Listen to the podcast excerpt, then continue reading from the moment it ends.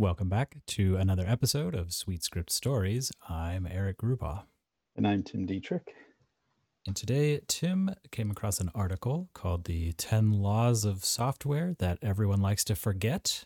I think that's what it's called. And we sort of dug through that and picked out one that we wanted to talk about today. And that is Eagleson's Law, which says that any code of your own that you haven't looked at for six, six or more months might as well have been written by someone else. I'm not sure where the name Eagleson comes from. There was no citation in the article, but Tim, why did you latch on to this one?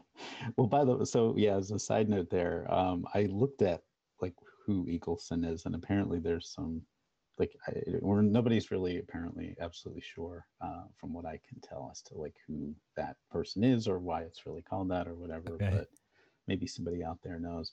But the other sort of note is that that quote is then often followed with um, six months is rather optimistic. So definitely, um, yes, I, you know we've joked before, and I've said you know ask me about code I wrote last week, or even if it's after lunch, ask me about code that I wrote before lunch, and I might have that same effect. It might have the same effect on me. That I'm like, what was I thinking? Uh, but anyway, so the reason that I chose that particular law out of the 10 that are listed in that article, and there's actually 11.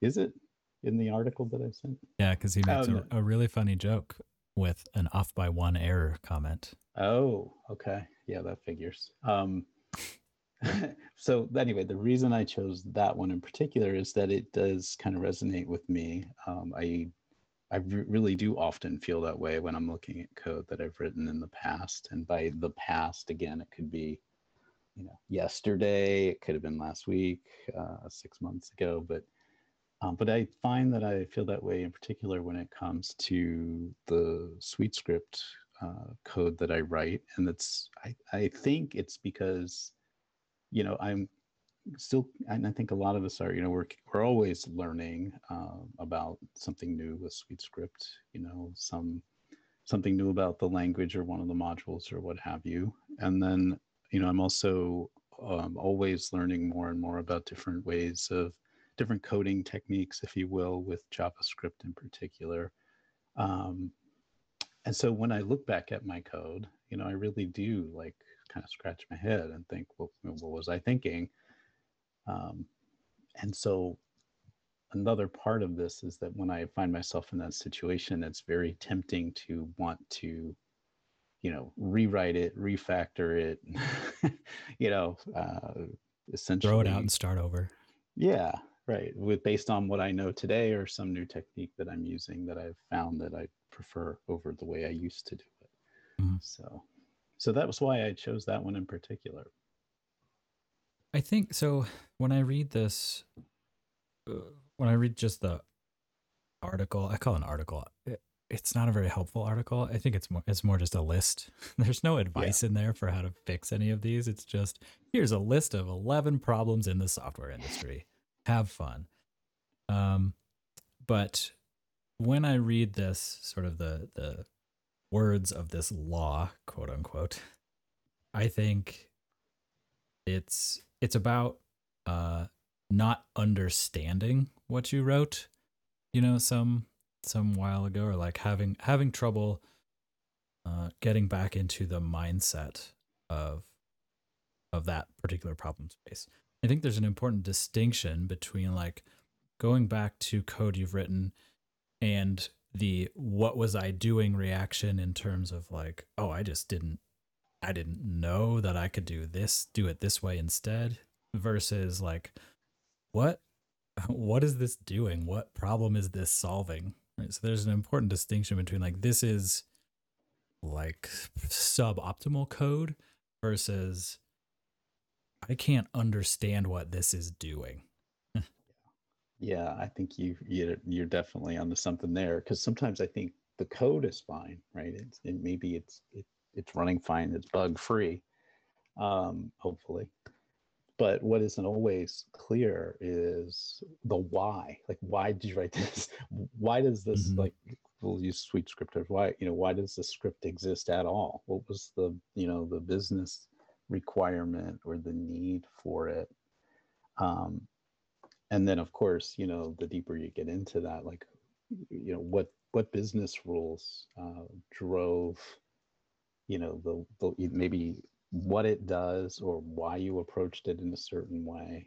Um, and so you know in some cases uh, why something was designed in a certain way is is not always clear just by looking at the code too you know so a, a good example too is like when it does come to the code there are times where i look at something and it you know i kind of scratch my head like why did i do it that way on a technical level? And maybe it's some workaround you know some odd thing about maybe the data that's coming in or you know this code is working on. Maybe there's a bug in you know some gotcha with SuiteScript in particular um, yeah.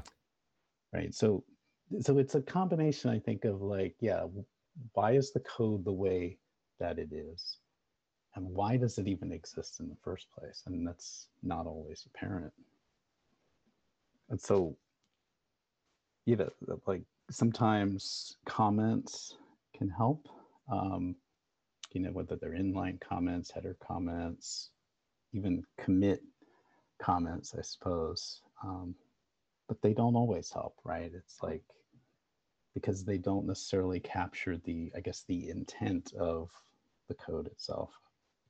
Nor do they automatically update. So if right. you write them once and then never update them as you evolve the system, which is very common, you can no longer trust them which yeah, is true so, of literally any form of documentation, not just comments. Right. You cannot fire and forget your documentation as a system evolves. So, in researching the Eagleson, um, the, the law, I had stumbled on a comment on a it's a on a Reddit thread in the Programmer Humor subreddit. We'll link to it but the, one of the commenters essentially said, I'll, I'll, quote, I'll read the quote here. I have a rule that anytime I have to walk through my own code to remember how it works, I must add comments as I go. This guarantees that I will never have to do this a third time. But again, like I think commenting code, it that's not always a good fix. And to your point, now it's if the if the comments and the code are out of sync, which is it's easy to do, then that creates a mess as well. Yeah, it's almost worse than no comments then. Yeah. And what's interesting to me about that, and you and I have had conversations both in previous episodes and then offline about like the way I write code. I'm have been for a very long time a comment like nut. You know, when I sit down to write code, I essentially write meta code first, it's just comments, and mm-hmm. then I actually code it out. It's as if I'm outlining something and then I'm really filling it all out with the details. Right. But I, you know, I've been reading um, clean code. I went another, made another uh, pass through that or started to um, several weeks ago and I started to kind of uh, understand uh, again, probably for the hundredth time, like why leaving those comments in is not always the right thing to do.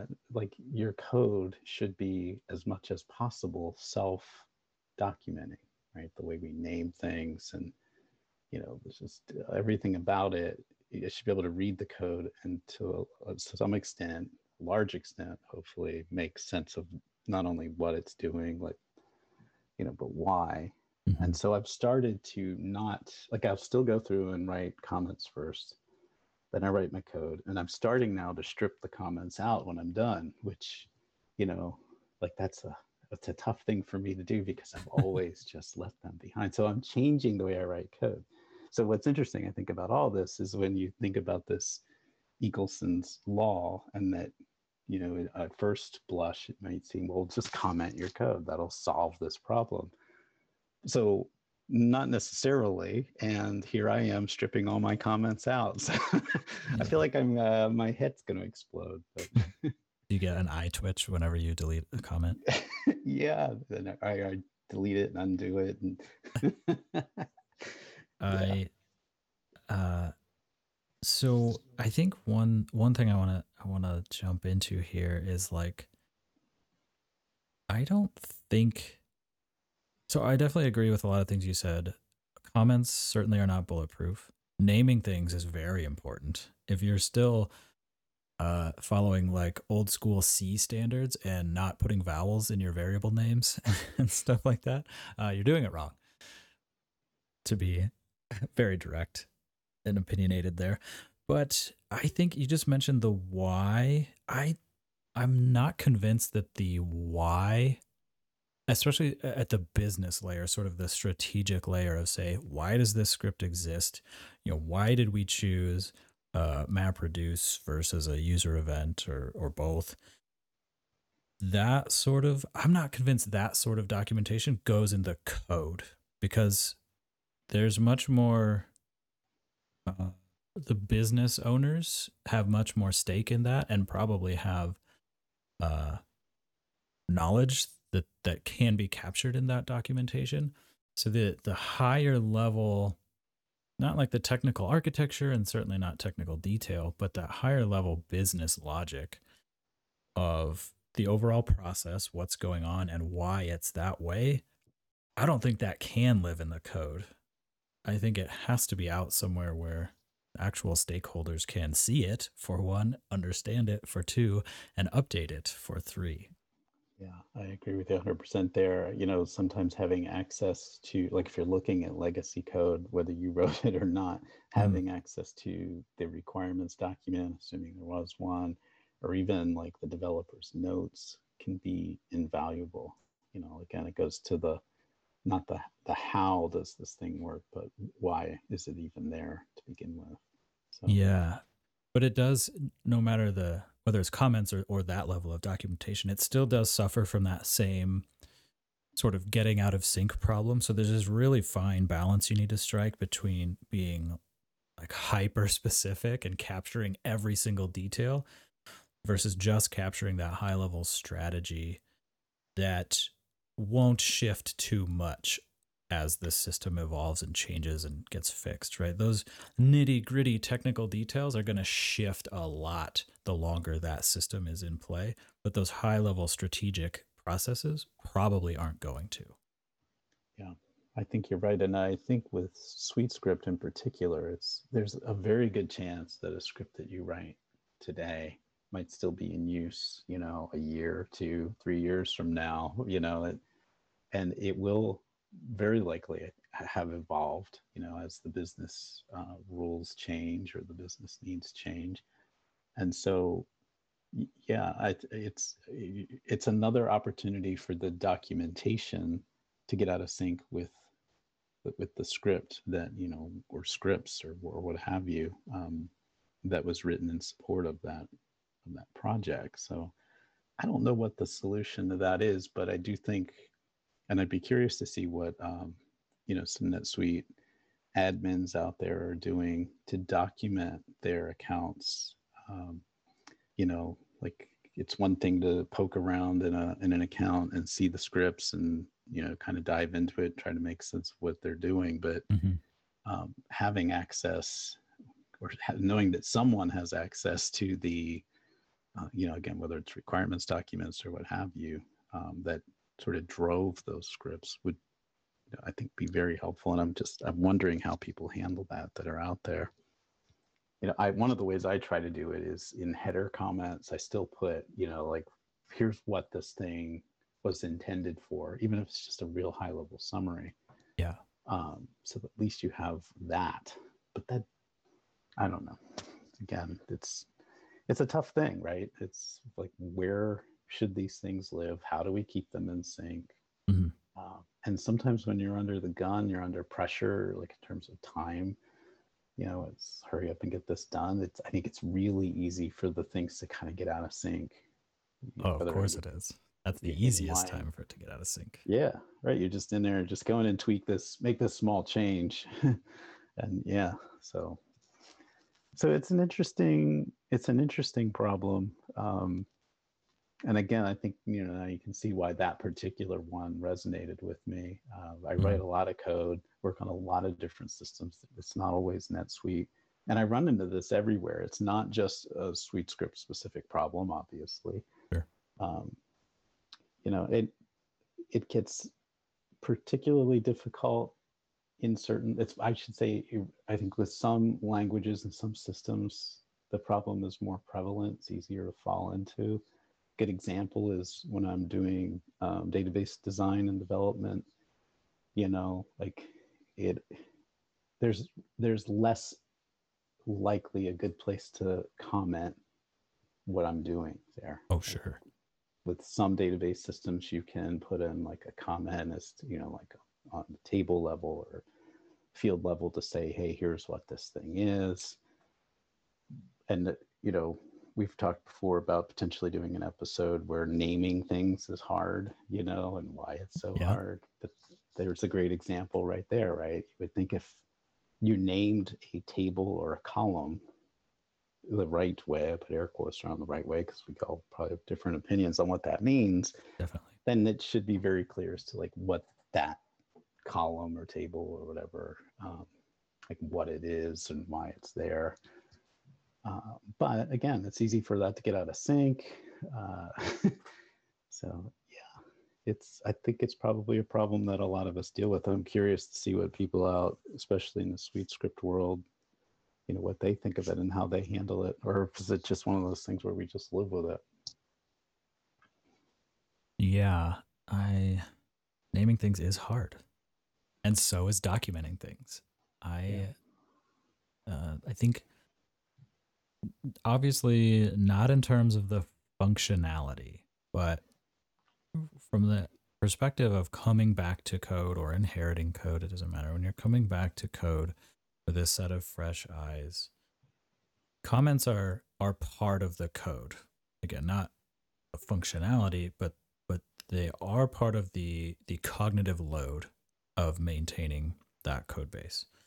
So as you're coming back to new code or coming back to old code rather, reading the comments has just as much sort of cognitive load as trying to parse the code does.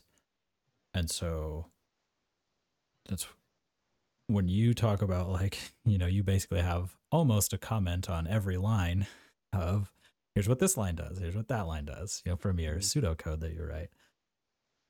That is you're you're almost doubling the cognitive load of that code, that code base. And so there, again, uh, with documentation specifically, there's a lot to balance there. And I definitely agree that naming is important. The the more you name your variables, your functions, your modules, easier it is to understand and the less you need those mi- those minutia comments. Mm-hmm. Like I'm not even gonna. I was trying to gonna try to think of an example, but I'm not going to. yeah, I. So naming things is a big part of this self-documenting code you mentioned. I tend to document headers. So I will very thoroughly document the header of a module and the header of a function. And so I sort of doc- basically document the boundaries of the system.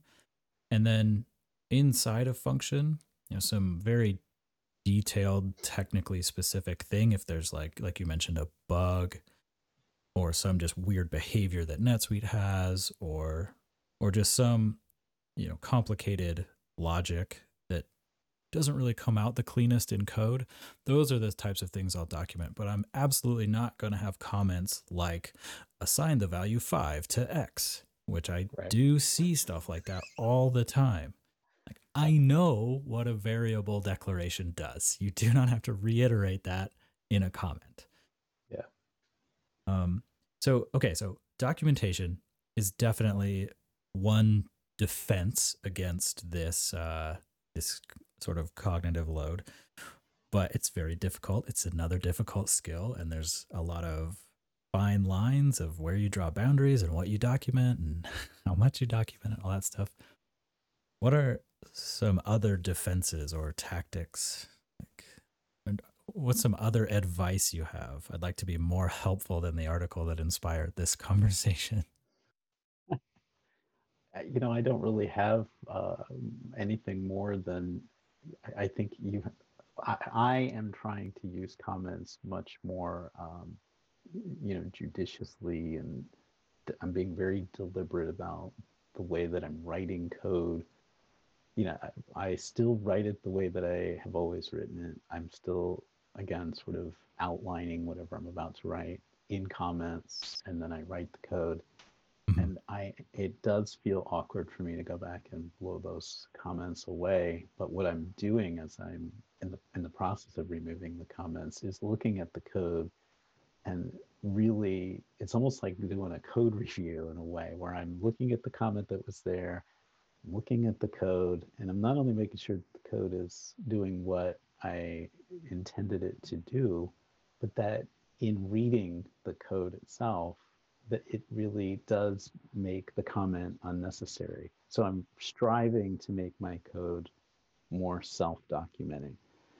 And that's been it's been an interesting sort of change in strategy for me, like in terms of how I'm writing writing my code. Um, but I like the fact that when I'm done, it's more concise. It is much more, again, I'll keep using the word self-documenting you know, I can give that code to someone and I, I feel pretty certain that they're going to understand it, right? Again, they might not, still might not understand the why, um, but at least in terms of the code itself, it's pretty straightforward. So, can I put you on the spot? Sure. Do you have, can you think of an example of, uh, obviously it's hard to express in voice instead of code, but can you think of an example? Of something you've done that made your code more self-documenting? Um, I wrote so much code yesterday that I'm sure I wish I had thought of this prior to recording, but um, no, no, I don't have anything in particular. Uh, okay. But I just I did find myself doing exactly what I described. You know, like I I looked at the comments, I wrote the code, I made another pass through it and made sure that everything was doing what I expected it to do, and then took the comments out. And um, yeah, I, I don't know. No, I don't. I don't have a really good example. I wish I did. Okay. I could go. I could try to pull some code up while we're talking. That's okay. Let me ask it a different way, a more general way. What what is it that makes code more self-documenting, or that makes it self-documenting? Well, I'll go back to the naming, obviously. I think using, mm-hmm. uh, and uh, we are going to at some point have to bite the bullet and have a naming things is hard episode. Certainly is. Uh, which is funny that that's what we've been calling it. Um, but I do think that is a big part of it. I think for me, it's also how the code is formatted and you know, you and I've joked about that before. Do you use tabs or spaces? But you know, it's all the white space around the code and how the code is visually presented. That can, for me, that can really help. Yeah, um, actually, that's not something I had thought about, like preparing for this topic. But yes, I 100% agree. Yeah, and it, it doesn't even really. It's not so much important that we agree on how to visually present it. Again, the whole you know, do you use four spaces or do you use a tab or what have you? Um, right. But just that whoever's writing the code hopefully is consistent. Yes. Uh, there's that. Um, and then I think also the modularity of the code, you know, breaking things down into whether it's, you know, functions for certain things that where it makes sense or just, you know, whatever. And so, yeah, I think uh, it's just things like that that I think can really help you know help some help both me as the person who wrote the code to kind of look back at it and see if it makes sense is it is it something that again is sort of self-documenting and also relatively easy to read but then also hopefully the next person that needs to look at that code if it's not me you know hopefully they appreciate the effort that went into it um, mm-hmm.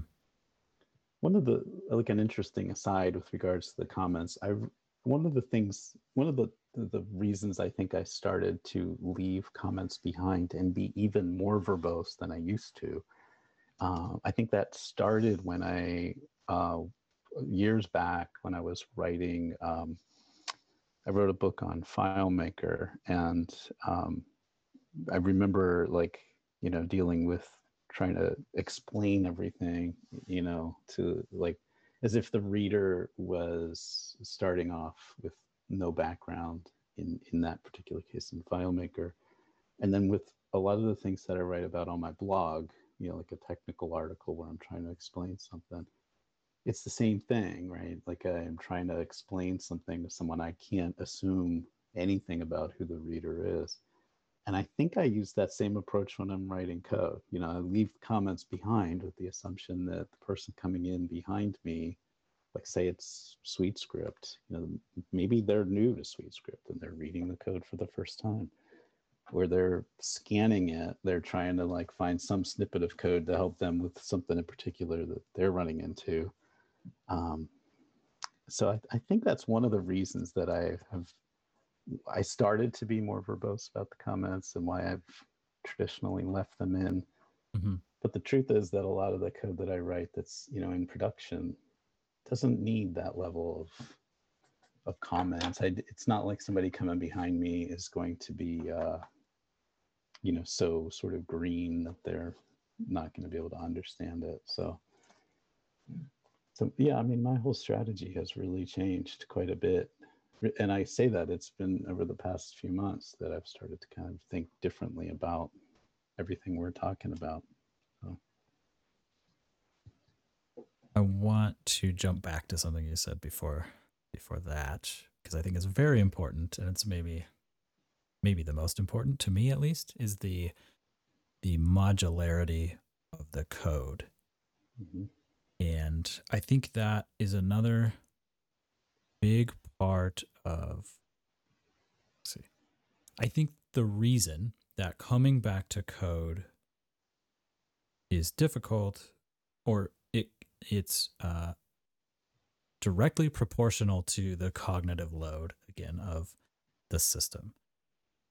And the cognitive load increases as sort of the scope maybe of any particular piece of the architecture uh, increases as well. So that in much uh, better terms, I guess. If you have uh, some system or you have a user event on the invoice, always heavily customized, um, or the sales order, doesn't matter.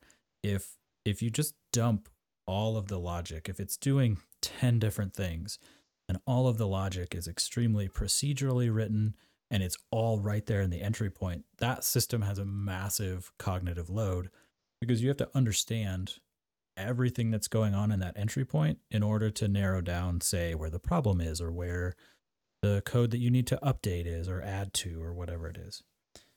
And so if you just have this one monolithic function and the whole system is contained in this one piece, that system has a massive cognitive load because you have to understand the whole thing. And that might not be true if if you're going into the invoice system and the only thing you need to change is like how the template gets rendered. It needs some additional piece of data, like custom data or something like that. You don't need to understand the special rules for pre-populating certain fields for certain customers or something like that. And so by breaking our problems down into small pieces, smaller modules, smaller functions, etc., uh, one, we give the that lets us give those pieces a name. Our functions need names. Our modules get imported and we give them a name.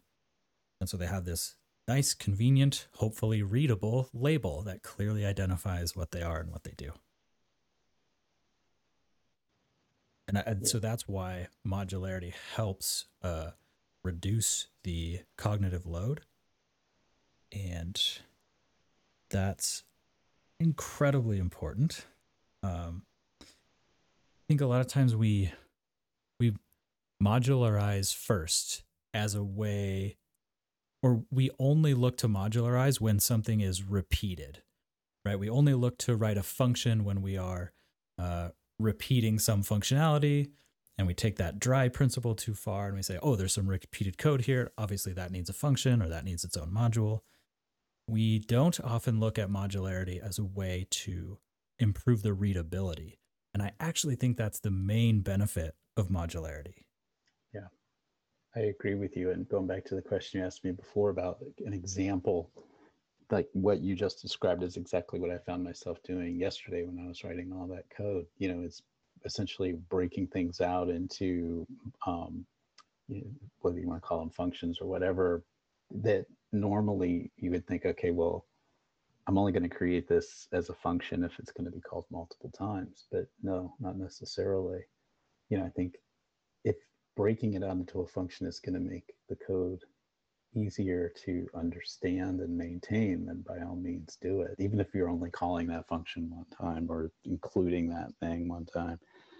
Yeah. So, and what's nice about that is if if maybe it's not your code that you wrote, but as you're kind of going through and trying to make sense of something, you can make a first pass at something and you know see a call to a function. And i think at first safely assume that the function is doing its job right? And then as if you're trying to say debug something when you are going through the code you know at some point you can start to point at certain things and be like okay well it is breaking down here. And it, this is the function that's handling that. It's just it's easier to kind of get to like to locate the source of the problem or the source of the mm-hmm. code that needs to be changed. It maybe it's not a bug but it's just you know a change in the requirements. So yeah i totally agree with you. I think there's a there's this sort of um, you know incorrect belief that we only should make things modular if it's something that's going to be called multiple times you know whether it's in the same um, you know process or some other external process that's calling into this thing but that is not always the case right i write functions all the time strictly for the reason to give some block of logic a name Yep. and I might, yeah, I might only call that function once, and I think that's perfectly fine. Yeah. Because it's much easier to understand, like, you know, a function that says print invoice PDF that res- that takes in a an invoice record object versus like the 25 lines of code it takes to render the invoice PDF.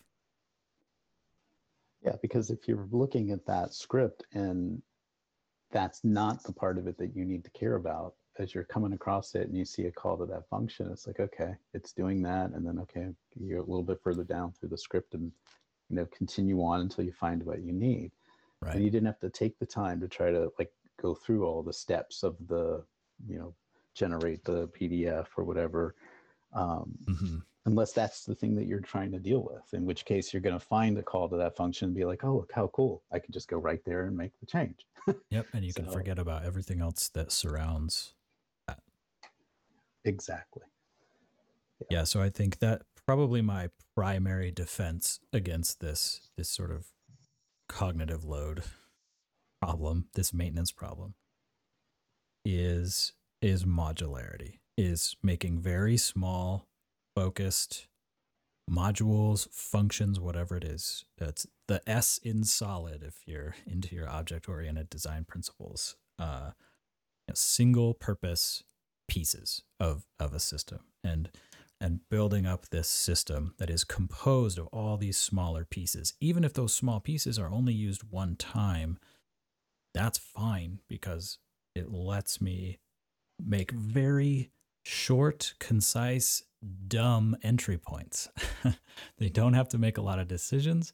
They only need to delegate to these smaller, more focused pieces.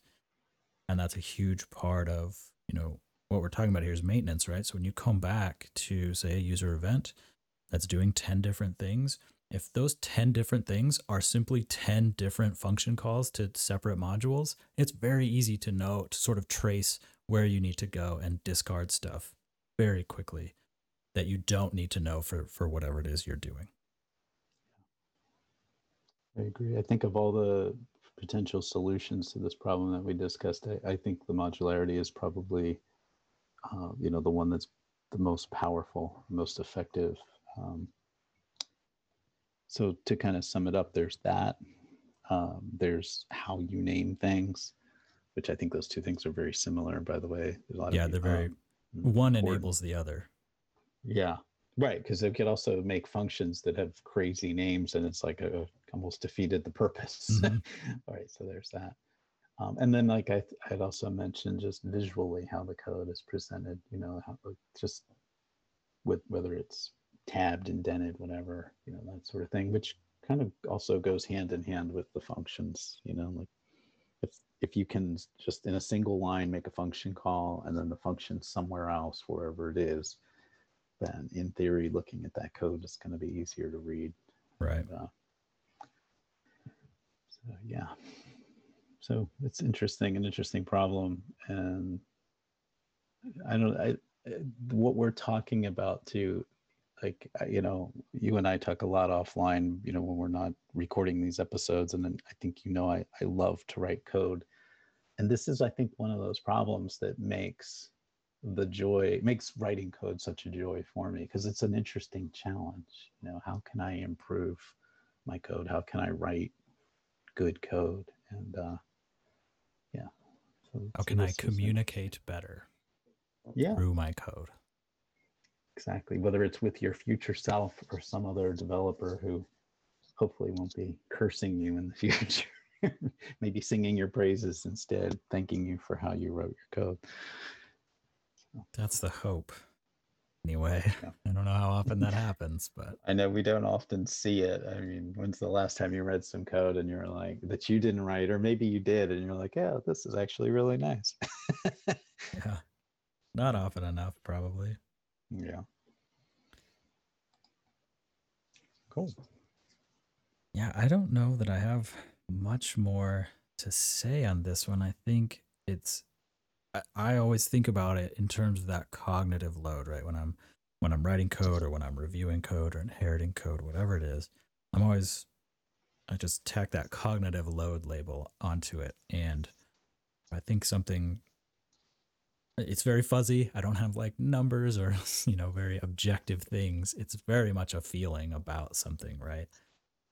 uh, if it has a high cognitive load, it's a big red flag. It's a candidate for refactoring, for rewriting. There's there's something I've done wrong, and I'm not communicating the idea, the solution well.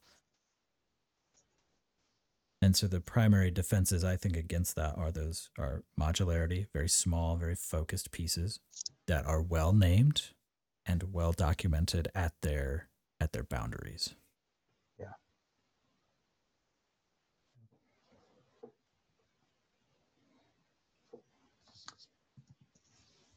Well, Anything else to do you have anything else to say about it?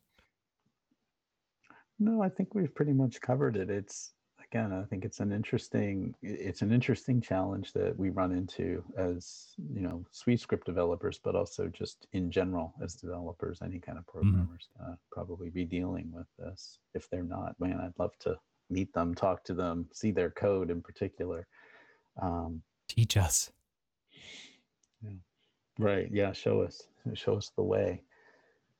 Uh, but no, I think that's that's pretty good. And there, you know, there were other laws in that uh, that were listed in that ten software engineering laws that everybody loves to ignore. Mhm. Um, and I, I've actually made a note for us to kind of come back to that at some point and maybe take some other um, of those software engineering laws and have similar discussions about them. Yeah, I suppose I can't be too down on the article or the list because it does have the potential for a lot of conversations for us, but it's really not helpful. It's sort of just a snarky, twittery uh, I don't I guess list. What I liked about it was that as I read through it, um, I could kind of check the boxes as I was going along. It's like, yeah, I run into that. Yeah, I run into that. But I don't think the point of the article was to suggest or give you any uh, guidance with regards Yeah. to how you deal with the problem. It's definitely it- not it- an advice article. It's a no, list. but it was. It's one of those things where it's good to put like a, a name on it or see how somebody else describes the issue that you know that maybe you've also been dealing with or have come across in the past so there was that um and it's if there was any real benefit from it it's just the fact that um you know you're not alone right you're not the only one that's been dealing with that kind of an issue Uh-huh. and there's sometimes that's good right misery loves company um and it was good to Misseration is talk- nice. you, you know, it was good for us to talk about, I think, about this particular issue. And Right. I, I'll have to go back through the list again. I'm sure that there are others in there. I know for a fact that there were others where it was like, yeah, I run into that too. And when I first sent you the link to that, I think your first comment back to me was, uh, you know, we could probably have an episode for each one of these. Mhm. So yeah, I mean, they're they're interesting issues. So so we'll come back around to it at some point. Yeah, and of course we'll link to that. A few other things we've talked about in the show notes. Is it time to to wrap up and point out cool things? Yeah, I was going to mention I'll link to that comment, that thread on uh, Reddit's uh, Programmer Humor, uh, the subreddit. It was interesting because I'm not normally a Reddit kind of person, but I poked around on that Programmer Humor um, subreddit, and yeah, I found myself laughing. And so yeah, we'll we'll link to that if you if you've never seen that or haven't seen that subreddit in a while, it might give you some might be hours of entertainment who knows so but yeah let's wrap things up with a cool thing do you want to go first Sure, I can go first. I don't know how cool this is, and it's also not a thing. I am still, I've mentioned this book several times now. I'm still reading The Art of Gathering, and it's very good. The, cool thing, quote unquote, is the reason it's taken me so long to read it is that I'm changing the way that I'm reading nonfiction these days, especially stuff that I'm reading for to get actionable uh, advice out of, or you know, something I'm hoping to take action on and apply in the very near future, usually in my business. And so, I don't. I should have looked this up. I don't remember where I saw this advice, and I know I've seen it multiple times throughout my life. But the way I'm going about reading it is that I, I'm not I'm not one to like read with a highlighter or to write stuff in the margins or anything like that. I don't I don't really do that. but what I am doing now is I am sitting down and I'm reading a chapter and I read it all the way through. And then I get my notebook out and I reread that chapter and I go sort of almost line by line, usually paragraph by paragraph, and I try to pull out sort of you know, the point of why did the author write this? What am I supposed to get out of this paragraph or this section or this sentence, whatever it might be? Um, and so that's why it's taken me so much longer to read. But like, I have so much more sort of actionable ideas out of the book than I do, you know, coming out of just reading it straight through and now I can review it without having to like dig through all the I don't want to say unnecessary stuff, but sort of all the color commentary, right? The stories and the examples that that are in the book, you know, all the reasoning behind and the research that went into certain things. I only need that stuff once for context, right? I don't need that afterwards when I have decided when and how to apply the thing. And so I, it's just been a lot different. I feel a lot better about sort of why I'm reading it and the change that it's making in the effect that it's having reading it is much more evident by doing this. yeah that's interesting so you're sort of summarizing the book as you go. And i think even just the process of doing that probably makes you look at it a little bit differently and also it probably sticks a little bit more. Yeah, it makes it a lot stickier. And it also lets me um disagree a little bit without getting frustrated, I guess. It's easy to if you're sort of just reading and you keep reading and you're sort of it's not connecting with you, it's easy to sort of put the just put the book down and never read it again. but by sort of doing this more uh just in time review of the book it sort of gives me more reason to to keep going. Um Mhm. i say that i i haven't disagreed with anything in this book yet. It's very good. It's very well written interesting And we all need more stuff in our life that we disagree with, by the way. That's, that's where I was initially going with that comment. All right. Uh, Your turn. So, yeah. So the the cool thing that I kind of stumbled on this week, I think this was posted to Hacker News. It's a site called free-for.dev. It's a, an admittedly bizarro domain name, um, and it's it is essentially a list of services that provide free tiers to developers. So it's everything from like, you know, cloud hosting providers, APIs, content management systems, and so on. It's a pretty interesting and long list. Um, and it's one of those things where I pulled it up, I looked at it, thought, oh, you know, this is really cool. And then I immediately closed the browser tab because I realized if I started to explore them in any great depth, I would my productivity would go. it wasn't the right time for me to really dig into it. But man, there's a lot of resources listed uh, there, and um, so I think it, it has the potential to help uh, you know developers out who also have to deal with those or, or interact with those types of services. It's you know interesting that so many of them now do provide free tiers so um, so anyway i will link to that in the show notes as well. You might find something helpful in there. And i'm definitely going to go back to it at some point when i have hours of free time and explore all those links or some of them. So. Yes when that regularly happens for you. Yeah all the time. 2027. Look out for Tim's recommendations. yeah, it's been a week of code for me, and it's we're recording this on a Thursday, and, and this week seems three weeks long. but take a break. What I do. Yeah, well, I have been. I've been trying to be good to myself with that. So, but I knew that that site when I stumbled upon it was like no, this isn't the right time for that. But I did want to make sure that I shared it with everybody because I think it has, again, a lot of great resources. So check it out. All right. Does that wrap it up for us? I think it does. All right. Good. All right. Well, come back next time for another SuiteScript story.